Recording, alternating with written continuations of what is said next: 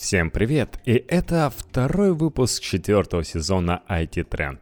Как вы понимаете, у меня снова в голове играет рок-музыка. Я обещал, что это будет выпуск с моим братом, но вы, наверное, должны были уже догадаться, я вас обманул. Я даже не связывался с ним, чтобы договориться об этом. Событий не так уж и много, что там OnePlus 6 показали. Да, об этом мы с братом и поговорим на следующей неделе, а пока я иногда развлекаюсь, да часто, да почти каждый день развлекаюсь тем, что читаю слушающим людям интересные статьи. Сейчас будет озвучена статья на айтишную, конечно, тему, уж все-таки IT-тренд, которая мне показалась интересной, и я решил, что вы не должны пройти мимо нее. Ну, не пихать же каждому из вас ссылку на нее. Итак, это мир, параллельный нашему – он живет по своим правилам. Директор РАЭК о будущем Рунета, интернет-стартапах и, конечно же, Телеграме. Можно ли отключить Россию от всемирной сети? Следует ли вводить закон об интернете? И почему в российском ларьке можно оплатить покупку Apple Pay, а в берлинском Restore просят наличные? Об этом всем рассказывает директор Российской ассоциации электронных коммуникаций РАЭК Сергей Плуготаренко. Ну, видите, какая положительная статья. Привет, Андрей, это для тебя. Не всем нравится, когда режут правду матку о плохой стороне России. Вы, наверное, видели недавно мем, как Марти Макфлай перелетел пруд на летающем скейтборде, а подписано было – Пока мы живем в 2018, этот парень живет в 2015. Да, научные фантасты немного не рассчитали. Но как вы себе представляете Россию будущего, цифровую Россию? Я думаю, что в будущем государство будет сотрудничать с интернет-отраслью. С конца 2016 года государство стало больше заниматься этой темой. Даже выделяются субсидии на развитие цифровой экономики – но не всегда понятно, насколько хороши государственные механизмы развития по сравнению с экономическими. Мы всю жизнь придерживались того, что экономические более правильные. Но пример Китая и Кореи показывает, что без государственной поддержки, само собой, все развивается достаточно плохо – с одной стороны, есть надежда, что при взаимодействии бизнеса и государства случится чудо, и Россия сможет продемонстрировать мощнейшие достижения в области собственной цифровизации. С другой стороны, все и так хорошо развивалось. В начале 2000-х и примерно до 2014 Россия активно создавала собственные IT-ресурсы. Они были не особо конкурентные, но многие из них выходили на международные рынки, показывали очень хорошие результаты. Это Яндекс, лаборатория Касперского, Mail.ru. Они развивались без какого-либо участия государства. А сейчас без государства никак? В 2014 году, когда начались санкции-антисанкции, российскость компании из плюса превратилась в огромный минус. Очевидно, что без государства никак – а что если взаимодействие приведет к отключению России от глобальной сети? Можно сделать все, что угодно. Но мы запрещаем даже произносить подобные вещи, потому что считаем, что главная функция РЭКа – это развитие цифровой экономики, а экономика не может называться цифровой, если она не интегрирована во всемирную экономику. Если отключить, будут колоссальные проблемы, которые никто сейчас не может даже представить. Привычные средства коммуникации и жизнеобеспечения, которые ты думал никак не связаны с интернетом, оказались уже связаны. Готова ли Россия дать замену тем международным сервисам, без которых невозможна работа государства, бизнеса и комфортного пребывания людей? Очевидно, что нет. Даже если провести глубинную работу и подготовиться к гипотетическому отключению, то мы все равно обнаружим, что некоторым сервисам аналогов нет – и второй момент. Огромное недовольство населения, ведь может случиться, что даже код от подъезда перестанет работать, так как раз в месяц, допустим, перепрошивается через облако. Самые обычные офлайновые вещи уже сильно связаны с онлайном. После отключения интернета жизнь начнет рушиться. Не нужно доводить до маразма. Ничем хорошим это не закончится. Что вы думаете про сетевую нейтральность, про которую в свое время много говорили в США? Тоже священная корова. Хотя если еще три года назад человека клеймили, если он предлагал пересмотреть принципы сетевой нейтральности, сегодня ситуация меняется даже в Америке. Я думаю, что для развития бизнеса в интернете принцип сетевой нейтральности основополагающий. Но сегодня, век геополитических санкций и антисанкций и достаточно серьезной информационной войны – может получиться так, что принципами сетевой нейтральности в какой-то мере придется пожертвовать. Как Фейсбуку и Телеграму. Компания, заявившая о своем сотрудничестве со спецслужбами, понятно, не приобретет поклонников и дополнительных пользователей. Это для нее будет удар, и она будет сопротивляться до самого конца. И даже в случае сотрудничества будет скрывать этот факт. Сейчас Telegram должен официально ответить, сотрудничает он или нет – сделать выбор, покрасить себя белым или черным. Эта ситуация не хороша, но эксперты говорят, что получится совершенно неожиданное развитие. Хотя уже заблокировали LinkedIn, и катастрофа не случилась. Для тех, кто хотел пользоваться, продолжает это делать через VPN. Те, для кого этот сервис не был необходимым, ничего не почувствовали.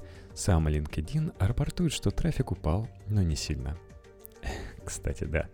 Представляя, как эти тетки, девчонки из HR лучше разбираются в настройках VPN, чем мы с вами. И получилось. Сервис заблокировали, но он не особо потерял. Люди тоже. Случилась показательная порка. Блокировать можем, но при этом все работает. В случае с Телеграмом развитие будет совершенно другим. Пока не ясно каким. Телеграмом пользуется огромное количество людей – и поиск выхода из этой патовой ситуации, когда надо сказать «ты с нами» или «ты против нас», будет лежать где-то в другой плоскости. Думаю, не одни мозги сейчас работают над тем, как красиво из этой ситуации выйти. С другой стороны, корпорации, которые обладают такими огромными знаниями о пользователях, местами становятся сильнее государства. Это общепризнанный факт. И то, что государству приходится что-то делать, понятно – те, в чьих руках данные, могут делать все, что угодно. Китай – тому яркий пример. Там социальный статус человека вычисляется по алгоритмам. В итоге человеку присваивается определенная оценка, и в зависимости от оценки он получает или не получает доступ к определенным благам, вплоть до перелетов в самолете. В западных странах социальный профиль тоже имеет важное значение. Просто это не очень выпячивается – и пока это больше используют для настройки рекламы. Но понятно, что не только в Китае следят за поведением людей в сети и офлайне, но и во всем мире. Твой смартфон, геолокация, такси, которое тебя везет, о тебе знают больше, чем ты можешь представить. И тот агрегатор, который все это в себя втянет, станет мега-государством, потому что он будет знать гораздо больше любого государства, чем люди болеют, куда едут, идут, с кем в данный момент находятся рядом. Давно ли вы проверяли пробки, чтобы доехать до своей любовницы или любовника? И это действительно мега большой брат.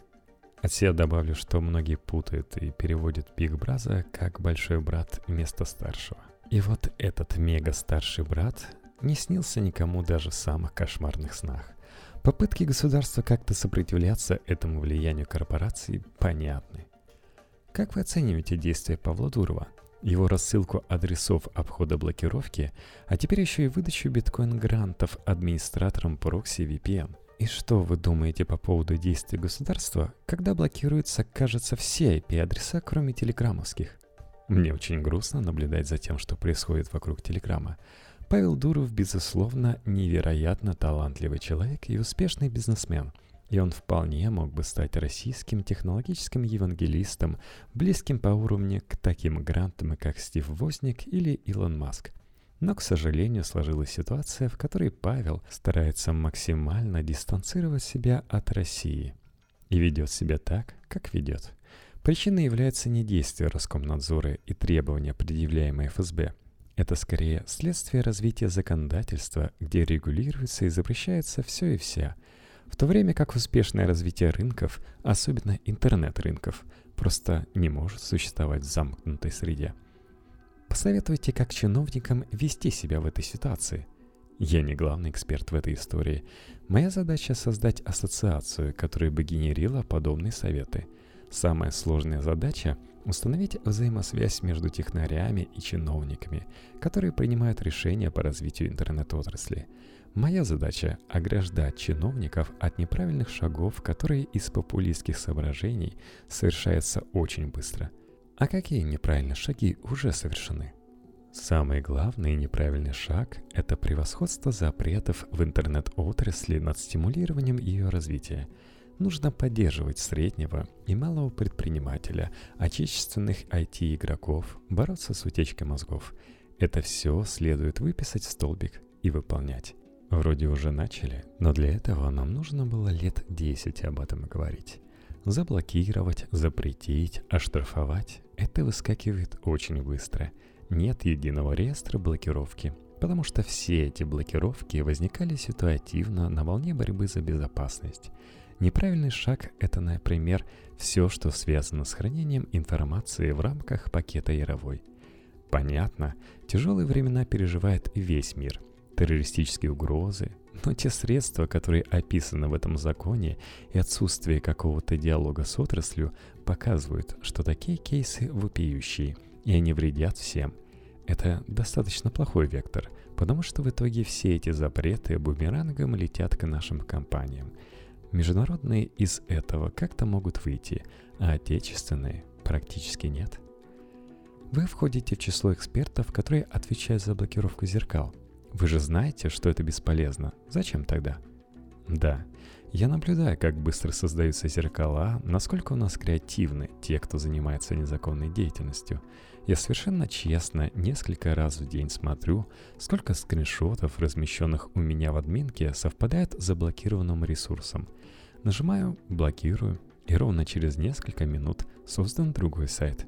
Есть очень изобретательные товарищи, которые меняют внешний вид, а контент оставляют тем же. Из этой работы следует два вывода. Во-первых, пиратство – это очень большой бизнес. Во-вторых, Борьба с пиратством запретительными мерами вообще ни к чему не приводит. Единственная борьба – это стимулирующие меры. Нужно создать такие условия, при которых один или несколько сервисов будут содержать все многообразие мультимедийного контента в хорошем качестве. Контент должен быть либо дешевый, либо бесплатный с помощью рекламы. Это вытеснит пиратство автоматически. Но здесь вопрос не государству, а к медиа-среде – члены которой до сих пор не могут договориться и создать такие медиаплатформы. Хотя у некоторых получается. А медиатека появилась, YouTube, Рутуб, Ivy. Но государство могло бы пойти дальше, профинансировать такие сервисы, потому что пока они создаются на деньги инвесторов. До последнего года они были нерентабельные. Еще можно договориться, чтобы компании, которые создают контент на госденьги, уменьшали прокатное окно – Время между выходом новинки на телеэкраны и появлением в интернете. Вот это реальная борьба с пиратством. Вы также стоите в медиасоюзе. Каким вы видите будущее онлайн-СМИ? Я много передумал по этой теме. Тяжело было представить, что на смену традиционным СМИ такими лихими темпами придут интернет-СМИ. Потом потянулись социальные сети, мессенджеры. По поводу новых СМИ не очень понятно, насколько человеку важен эфир, в который другие выплескивают свои мысли. Не устал ли он от этого? Мне кажется, люди захотят организовать для себя спокойное пространство, к которому будут иметь доступ несколько десятков друзей и коллег. Скорее всего, то медиа – которая сделает такие гибкие настройки и сможет интегрировать в себя функции коммуникации с твоим умным домом, с твоим кондиционером, с твоим автомобилем, компьютером на работе и смартфоном в кармане, будет претендовать на главные медиа в жизни человека. Наверное, пока лучше всего это получается у мессенджеров. А какие идут в этом направлении – мне кажется, надо взять и посмотреть те СМИ, у которых нет полноценного интернет-ресурса, которые живут исключительно в виде каналов.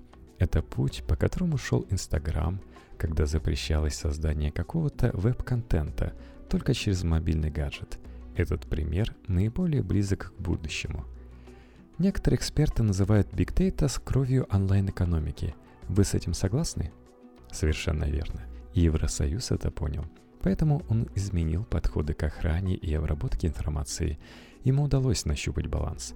Он поставил примерно такие условия.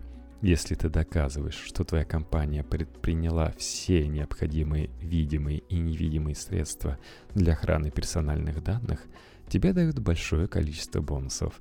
Эти бонусы позволяют с этой новой кровью работать и заработать больше денег – этот шаг несколько лет обсуждался с отраслевыми экспертами из разных стран. Мне кажется, это ярчайший пример, к которому стоит присмотреться. У нас пока нет осознания, что государству стоит пересмотреть подход к охране данных. Ваша ассоциация проповедует саморегулирование отрасли и коммерс. Это схоже с моделью охраны данных, предложенных Евросоюзом? Мы проповедуем саморегулирование экономики во всех отраслях – мы говорим, что почти всегда отрасль умеет изобретать собственное саморегулирование. Сегодня в России сложно отслеживать все законодательные инициативы в отношении интернет-отрасли.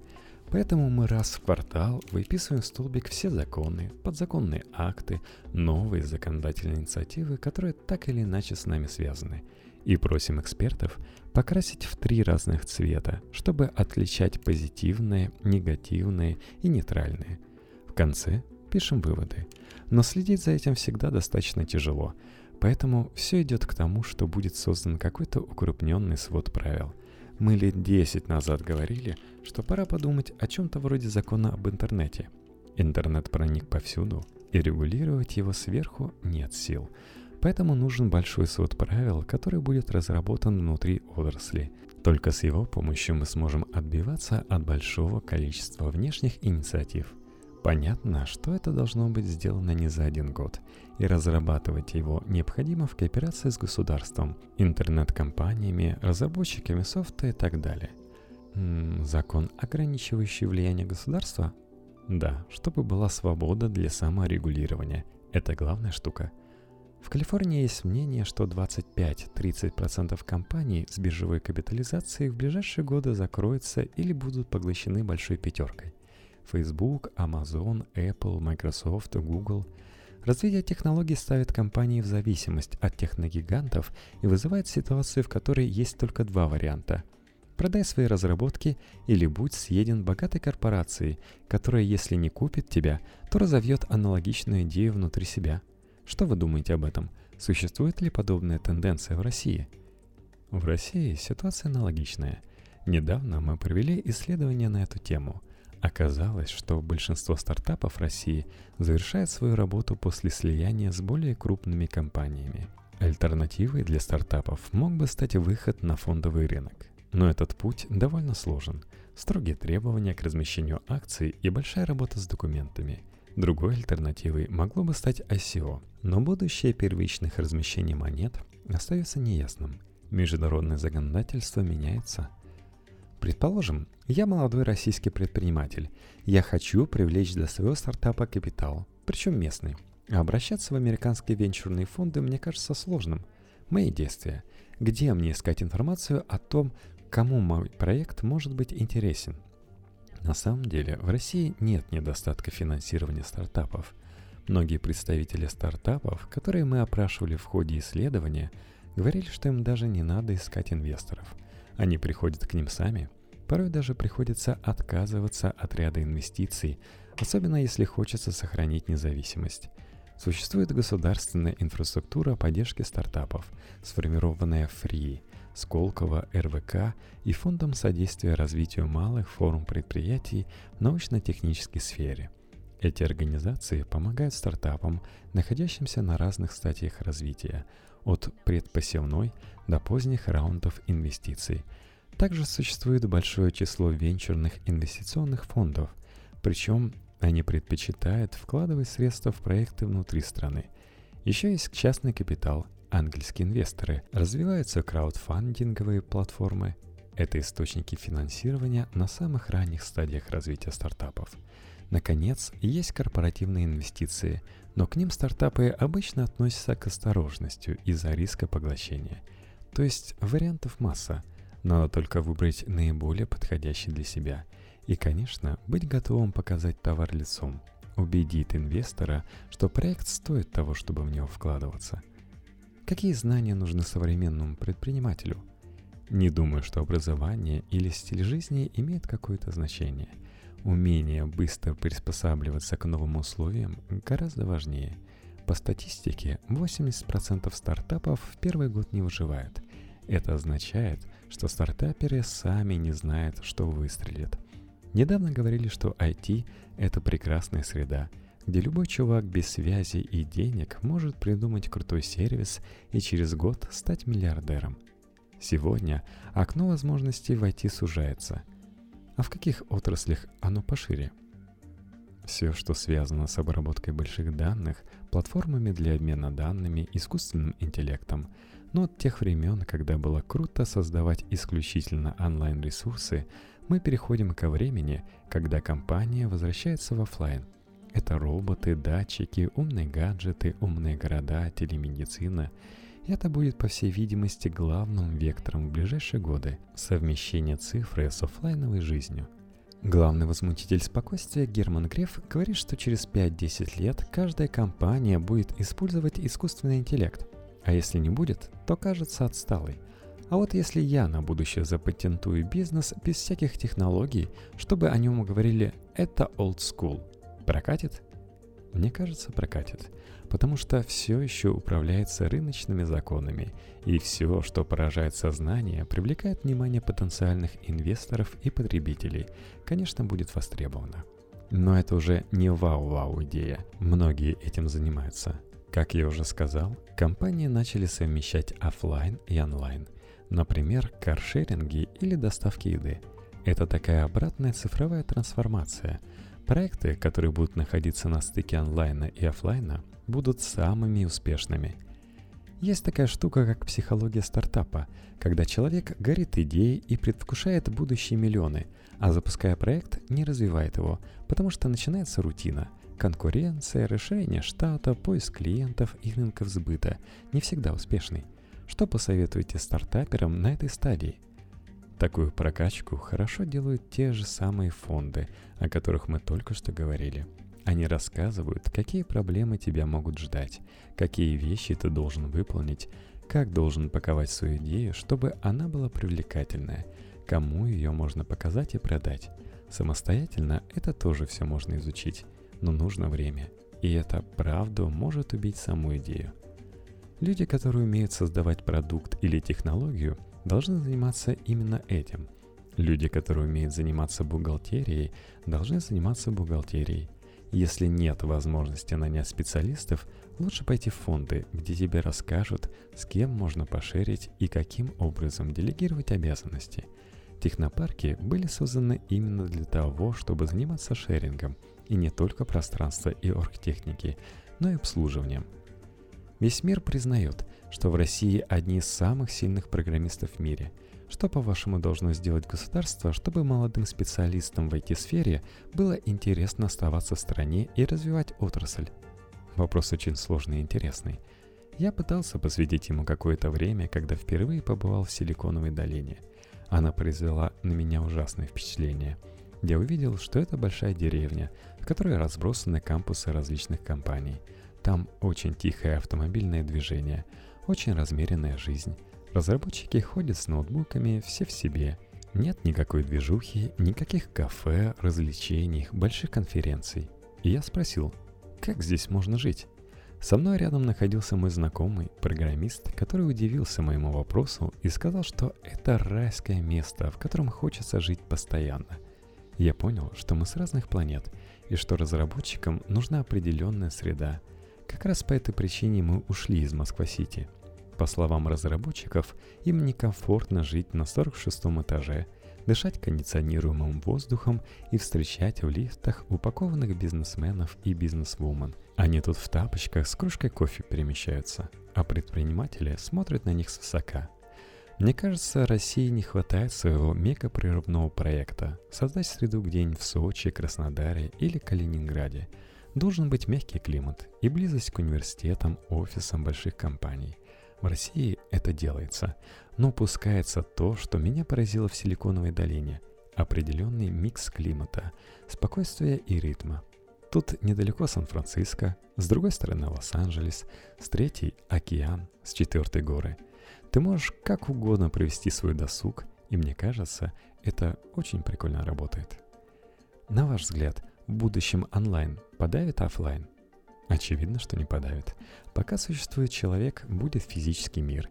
И самый главный тормоз, который может включиться, это утрата доверия пользователя к этой самой цифре. Например, у человека утекли персональные данные. Программа минимум, у него украли деньги. Программа максимум, разрушилась семья. Мне кажется, что офлайн будет очень сильно сопротивляться. Почему в Америке, которую считают одной из самых прогрессивных стран, ты не можешь расплатиться Apple Pay практически в 50% торговых точек? Почему, когда в берлинском рестор ты пытаешься заплатить за покупку, тебе говорят, что только наличными? Возникает большой вопрос. Наверное, в этом есть какое-то осознанное сопротивление старых цивилизаций всему новому. В России же даже в ларьке на улице Apple Pay работает. Может, уже следует ждать старообрядцев, которые начнут уходить в лес и чеканить монеты?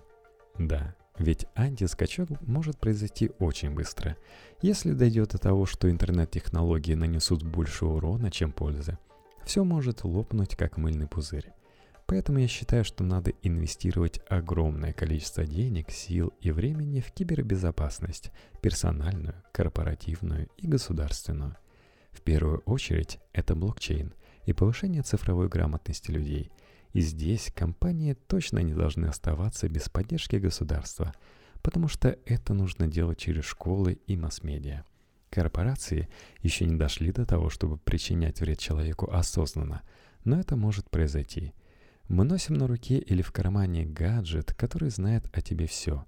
Экран знает, что ты печатаешь, все цифры и буквы он знает. Ты можешь набирать пароль, а за спиной тебя будет камера. Чтобы хоть немного себя обезопасить, выключайте эти функции, которые не являются жизненно необходимыми. Геолокация нужна вам во всех приложениях? Отключите.